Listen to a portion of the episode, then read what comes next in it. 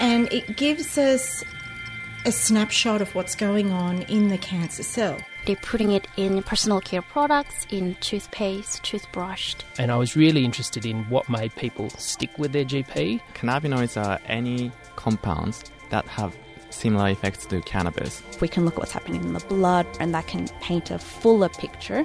The issue is that no country's got this right. Think Health on 2SER 107.3. Hi, I'm Jake Morcom. Welcome to Think Health on 2SER and around Australia on the Community Radio Network. Today on the show, for a percentage of students, that may be a motivating thing, but there's also the ones when they're getting these messages from the school, and that's taking them to the other kind of level beyond the threshold of stress. Are schools putting too much pressure on students to perform well in the HSC? and a new program offering support to parents with children with a developmental disability. But first, not very often is it that a new field emerges in the world of medical science, let alone one to this scale. Joshua Chou Hi, my name is Joshua Chou, and I'm a lecturer here at UTS and also the program director for biomedical engineering. Is one of the figureheads for something called mechanobiology here in Australia, which understands the body as a dynamic system measured by the mechanical forces which form it your heartbeat, your blood pressure, signals being sent to the brain. Josh says with mechanobiology being adopted in practice, it can teach us even more about our cells and tissues and potentially provide insights into treatments for things like cancer. He also believes mechanobiology is only possible now as old models of how we understand the functions of our body become obsolete as new research swells and begins to take over. What are some of these soon to be obsolete models? So, for example, um, very basic, um, we do a lot of cell culture. Basically, we put the cells on a plate and, you know, we do certain treatments on it. But it does not reflect your body. Your body is dynamic. You have blood flow, you have gravity pulling on the cells, and, you know, you have a lot of interactions. And people are starting to realize that you know, for example, in drug development, when you're testing drugs on these cells in cell culture, it often does not reflect the actual outcome. So this is where that gap is filling in. Just imagine for a second I'm 10 years old, which I think parallels probably my understanding of cell science, like the nucleus and the cell yep. walls. How would you explain mechanobiology to me? You're playing in the playground. You know, you have kids who just stand there and also kids who jump around. So a cell that is on the, just a plate is the kid that just standing there. He's stagnant. He's not moving or anything. And we can still see the kid and how he functions, everything. But compared to the kid who's jumping and running around, it'll be completely different. Um, his response is going to be sweating. He's going to have increased heartbeat. You will see that there's a difference, and that's where mechanobiology comes in. The difference in the cells when it's under mechanical stimulation. And what is this stimulation? Is so, this naturally happening? Yes, yes. So, for example, your heartbeat, you know, it's always pumping, right? It's always beating. That's a that's a mechanical uh, stimulation. Your lungs is always expanding and contracting. Your um, your blood is always flowing, so your you know blood vessels, all the cells in there also feels that force. So it's like I said, it's a very dynamic environment inside your body. So for scientists, our research must mimic that as closely as possible if we want to have a realistic response from the cells or tissues um, to either treatments of drug or how we're studying it understanding it as a mechanical force, what do you then do with that? Once we understand how the cells respond to mechanical forces, we can develop more um, realistic experiments or models. So, for example, um, organs on chip. So, this is a very big thing right now. So, the FDA has started trialing this for future um, testing of drugs or anything. These organs on chip basically try to mimic um, this mechanical environment where your cells is. So right now we have you know heart on chip, lung on chip. Um, what does that mean? So literally, we try to make like a lung or a heart on like a small device and basically it does all that expansion contraction and the heart beating as well so it really replicates what your what those organs are like a chip like a yeah. microchip yeah microchip are they literally like lung cells or Yes. something that you're putting on yeah. there? So we're now that we know more about you know the lungs, for example, lung anatomy, we can you know see you know different layers of different lung cells, so that they can mimic that barrier in in the lung, and that way, now that we have a model that mimics these organs. We're able to do drug testing. So, for example, now that we have the basics of a lung on chip, now we're looking at cancers in lung on the chip. Right. So we can study it in its more dynamic environment. So are you, for example, like experimenting by inserting a cancer cell? Yes, yes. So we're in, purposely inducing the cancer um, on on this chip, and then we'll, we'll look at it. And what does it look like? Physically, probably not so much, but um, on a genetic, um, on a protein level, so more looking at how its genetic is changing and how is it affecting and spreading. Um, so, in terms of visualization, we're looking at how it spreads, how it's how it's causing its harm. You know, how does it get bigger, and how does the tumor get get so big, essentially. And what scale are we talking here? So we're talking at the micron scale. So that's probably like Uh, one hundredth of the tip of a human hair. pretty much. That's crazy. I don't know how you can like operate in a scale so tiny. Yeah, no, I, like I said, you know, technology has really caught up, and th- that's why I think mechanobiology is, is only a, allowed to emerge now, is because the technology allows us to do these things at such a small scale, uh, where previously we couldn't do before. So you've got your chip, Mm-hmm. you've got your faux lung, and you've put on your cancer cell there to see how it interacts. Yes. To to get to point of looking at innovation in treatment or, Mm. or the next step here.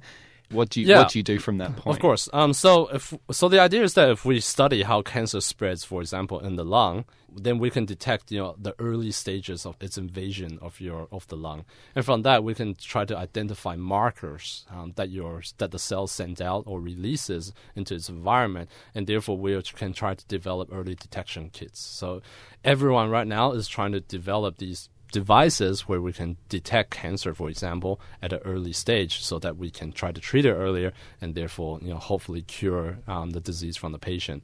And so cancer is a massive one. Absolutely. Are there any other, I guess, just diseases or disorders that you can also identify in this mechanobiology? Yes, yes. I mean, obviously, everyone you know is very big on cancer, and that's you know kind of paving the way. But of course, you know, for diabetes and for me, working in the bone area, osteoporosis, and also I think the idea is even though you know cancer is a big thing, but just even for general health. You know, how's your body performing on a daily basis? It's obviously an area that we want to ultimately reach. You know, because now we have lots of apps that you know records you know how, how we're doing each day. But so uh, ideally, into the future, we want to be able to monitor our you know everyday health, and this is an, a step towards that. This chip itself, because you want to understand those mechanical forces at Mm. work in cells and tissue. Yep. What's in this chip? What is this chip made of? This chip is basically just simply made of um, biomedical silicon. Right. And putting it onto this silicon chip Mm. as opposed to a petri dish and doing this, why do it this way? because of the fluid pump. So on on a petri dish, it's just is stagnant. You know, you, you add the media, you know, which is where cells get their food, I guess.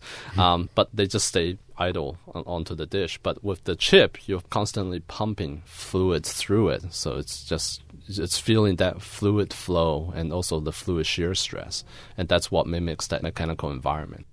There's one immunotherapy or one drug that has just been approved Yes. under the US uh, I think FDA, I think. yeah, FDA. So that's showing that there's actual, you know, follow up from Yeah. this research.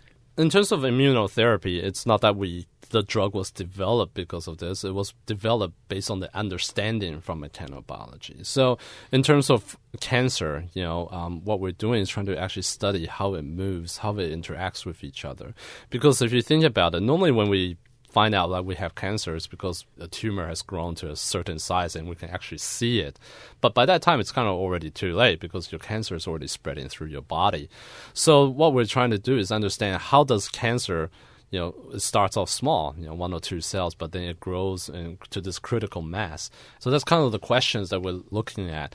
You know, how does cancer feels its environment, and what triggers these orders for it to spread out and start to invade? So it's that that interaction that we're looking at. So, for example, like morning peak hour train rides, crammed in there with a lot of people, and you're like, oh my god, I'm gonna die in here, you know.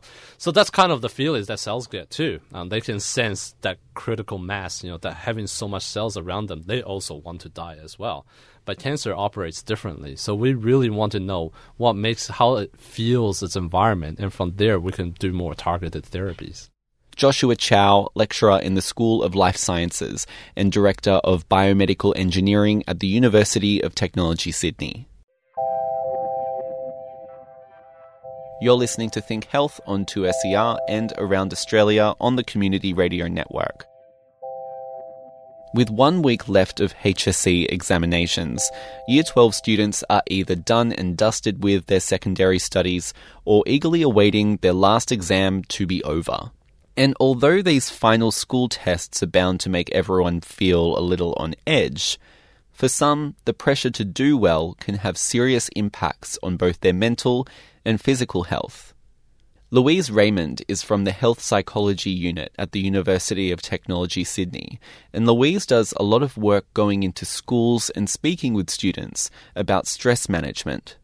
I started off by asking Louise what happens when the stress takes over what we find is that you know most students obviously find this a fairly stressful year, and it, it, peaks and troughs. Often, you know, say when there's a whole lot of assessments due, or when the exams are about to come up, but there is a certain proportion of people who, for them, it will kind of go to the next level. And for us, we know that people who are experiencing chronic high levels of stress over a long period can start to experience some of those more significant issues that can go into things like more significant anxiety or depression. So we would be looking at things like a change in your functioning. So difficulty concentrating, difficulty doing your schoolwork, change in your distress levels, so feeling upset all the time, feeling overwhelmed all the time, changes in how you're going physically, so it might be difficulty sleeping, insomnia, wanting to sleep all the time, changes in appetite, and also changes in how you're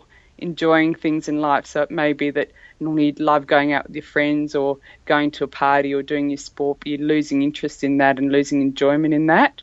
Is this most commonly related to kids who might be trying really hard at their HSC? Like they're the ones who are stressed because they want to achieve the highest marks and get into a particular university degree. What about the students who say publicly, like, oh, I'm not interested, I don't care? But I imagine there would be a culture of stress around them. So maybe yeah. they're, they're not telling that they are, but in fact, they're freaking out inside. You're absolutely right. And one of the things I always say to students is the HSC does not happen in isolation, it's in a context. So you're not just looking at exams and assessments, but you know, often there's a whole lot of other things going on in your life. There might be issues at home with family, you might be having issues with friends, you might be having problems with your boyfriend or girlfriend. So often the HSC is happening within that context. So yes, there's a proportion of students say those you know who may be at some of the selective schools or have a lot of pressure on themselves to succeed academically, and they have very high marks that they're wanting to achieve in particular university course they want to achieve. So they may be feeling the pressure from that aspect, but also some of the people who are not necessarily such high achievers also talk about feeling stress and pressures, and those pressures may be coming from themselves. So I should be able to do better where am I going to end up if I can't achieve at this? What am I going to be achieving at? It may be coming from parents who are saying, look, pull up your socks, you haven't been doing anything, this is really important. And then I've also been at schools where I listen to the teachers at schools saying, look, you know, in terms of our overall school marks, everyone's marks count. So your marks can affect someone else's ranking. So even if you're not particularly caring about it, if you don't put effort into it and do well, then you may drag down someone else in terms of their ultimate ATAR marks and, and the effect it has on that in terms of their rankings. Obviously, a school would be responsible or have services should you know any of their students be stressed during this time. But do you think schools are also responsible for creating that culture for that discourse around you were just saying there that sometimes they're like hey your marks matter. It boosts the entire school up. Mm, like mm. is that such an effective method if you want your students to succeed? Well, it's an interesting thing, and I've I've spoken to a few different people about this because, as I said, I have seen that, but I've also seen the flip side of it where they are really trying to tell their students put in perspective. And I think from my own experience, what seems to happen at some schools is you've got a cohort of 200 students, and potentially for a percentage of students, that may be a motivating thing. But there's also often the students that I'm seeing are the ones who are already motivated and when they're getting these messages from the school then that's taking them to the other kind of level beyond the threshold of stress because then they're feeling like I'm doing everything I can but now the school's basically saying I need to be doing more and I really need to think about the impact I could have on the school's reputation if I don't do well and for some of them that can be really counterproductive because it's causing their stress levels to go over that kind of curve where it's helpful. So in terms of stress and performance we always say you know there's there is a bit of a bell curve if you have no stress, chances are you're not going to perform at your best because a little bit of stress can actually be energizing and motivating. So we say to students, you know, all of you are going to have your peak level where you're feeling energized, where you're feeling like this is important and that helps you to perform at your best. But as you go over that bell curve, the other side is that sometimes too much stress, feeling overwhelmed, can actually start impacting on your performance and your functioning. I guess for you going into schools and in terms of management strategies for stress, not just within the HSC but applicable in other areas of life, mm. what, do, what do you see students respond to? We very much talk about a very practical approach to psychology, which is called cognitive behaviour therapy. And you're right that cognitive behaviour therapy is about equipping yourself with strategies to manage a whole lot of stresses and pressures and situations that can happen in your life for everyone. So it's not just HSC related. The basic principle of that is that the way we react to situations or the things that happen to us is a lot to do with what we think about them, what we say to ourselves about them. So, for example, if you're going into an HSC exam and you're thinking, oh my gosh, I'm going to fail at this, I can't do this, it's all too much, then chances are you're going to feel highly anxious and stressed, and that may affect your ability to concentrate and how you ultimately go with it.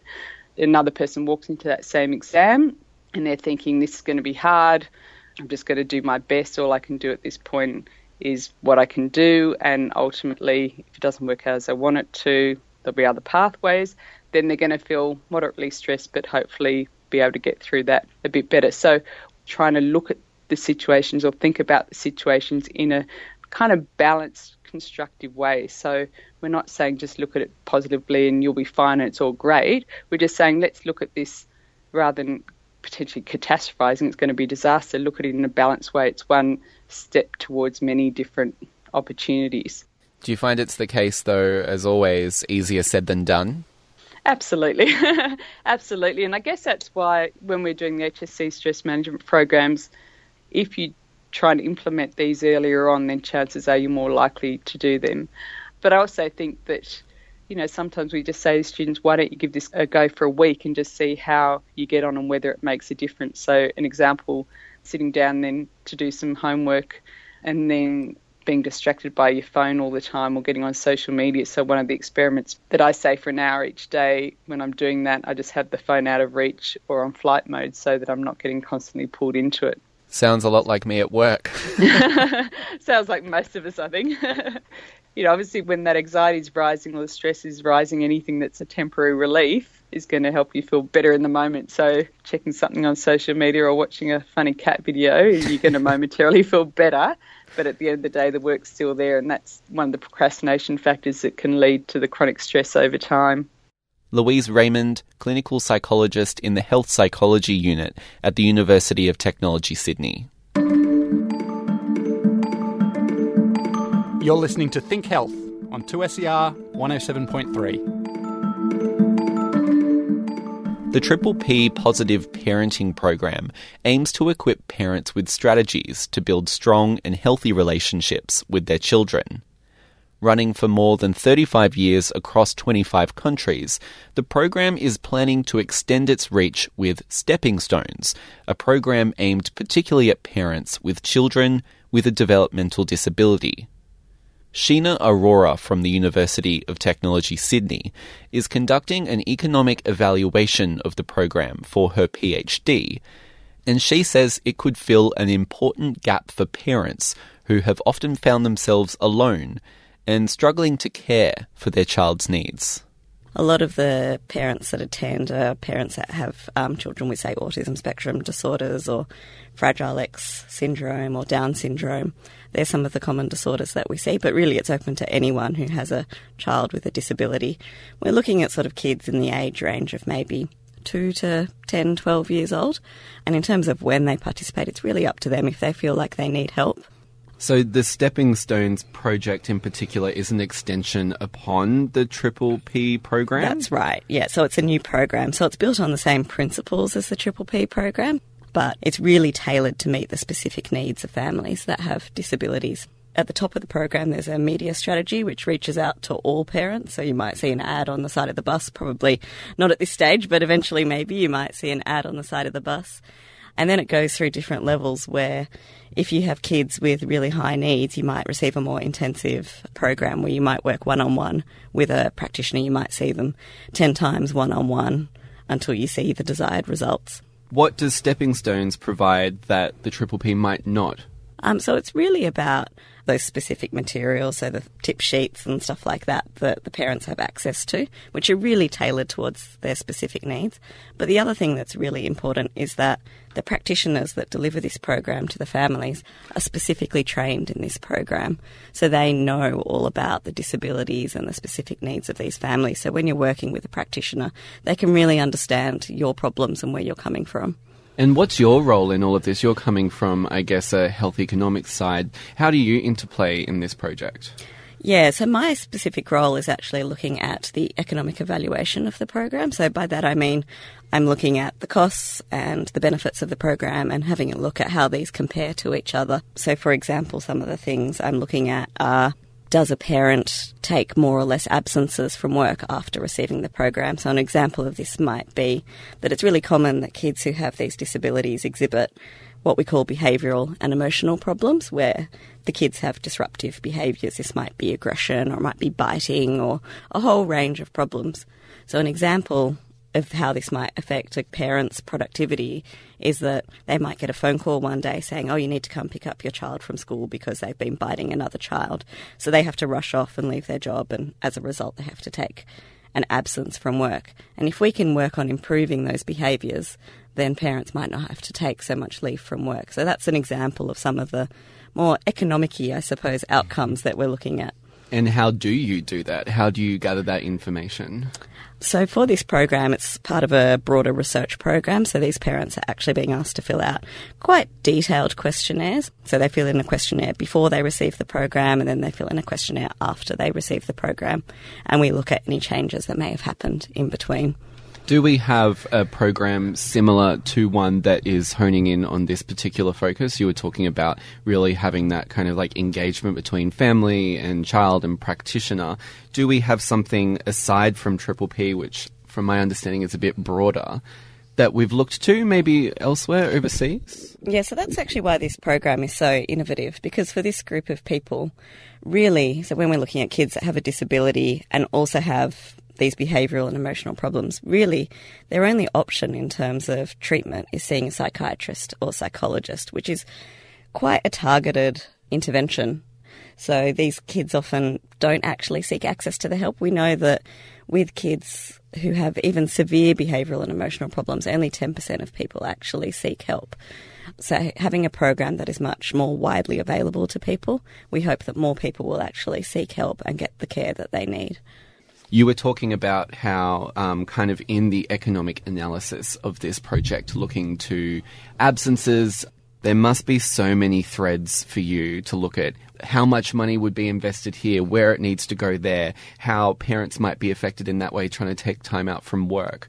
How do you weave all these different threads together to know how much a program like this might cost and the roll on effects from that, like parents having to take absences. Yeah, so it's, I mean, that's why it's such a challenging area to look at, is because when you're looking at something like children with a disability, the outcomes that you might see are across such a broad range of things. You might see parents taking less absences, you might see things like caregivers having less stress. You might see outcomes like the children actually having less disruptive behaviours. So the outcomes are really varied, and why this has become a PhD in such a big project is because we've got so many things to look at. Some of the other things we're looking at are do the medications, number of medications that the children take increase or decrease after taking the program. Um, Right. There's a whole wide range of things we're looking at, and some of those things have an economic impact. Some of those are less tangible, like the caregiver stress that we it's hard to place a dollar value on, but it doesn't mean that they're not important. They're just things that we need to consider, or governments need to consider when they're deciding how to invest that money.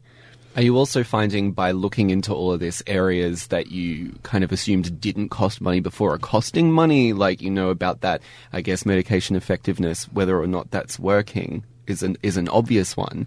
But others, maybe not so. And you're like, more money is being sucked up in this area. Yeah, so one really interesting example uh, that we found so far is that when you're looking at economics, really the objective is to reduce the amount of money spent, is the whole aim. But there are other things that are important. So, one really interesting example that we've come across is that when we were looking at how many services caregivers access, so things like access to various support groups and things like that, we actually found that after the program, caregivers actually accessed respite care and support groups more often than they did prior to receiving the program. Right. So when you look at the cost of this, this actually represents a cost to the government or to society, which doesn't look nice on a piece of paper. But actually, we're really helping these families and they're accessing more services that are going to really help them in the future. So we have to look at things holistically. So while economics is important, we need to make sure that we're looking at things from the bigger perspective as well. Sheena Arora, Research Officer in the Centre for Health Economics Research and Evaluation at the University of Technology, Sydney. That's all we have time for today on Think Health. If you enjoyed the show, make sure you subscribe to us. We are available on iTunes or wherever you get your podcasts. All you need to do is search for Think Health. And while you're there, leave us a review. It really helps us get discovered. This show is a collaboration between the University of Technology Sydney and 2SER and is heard on community radio network stations around Australia. I'm Jake Morcom. I'll catch you next week.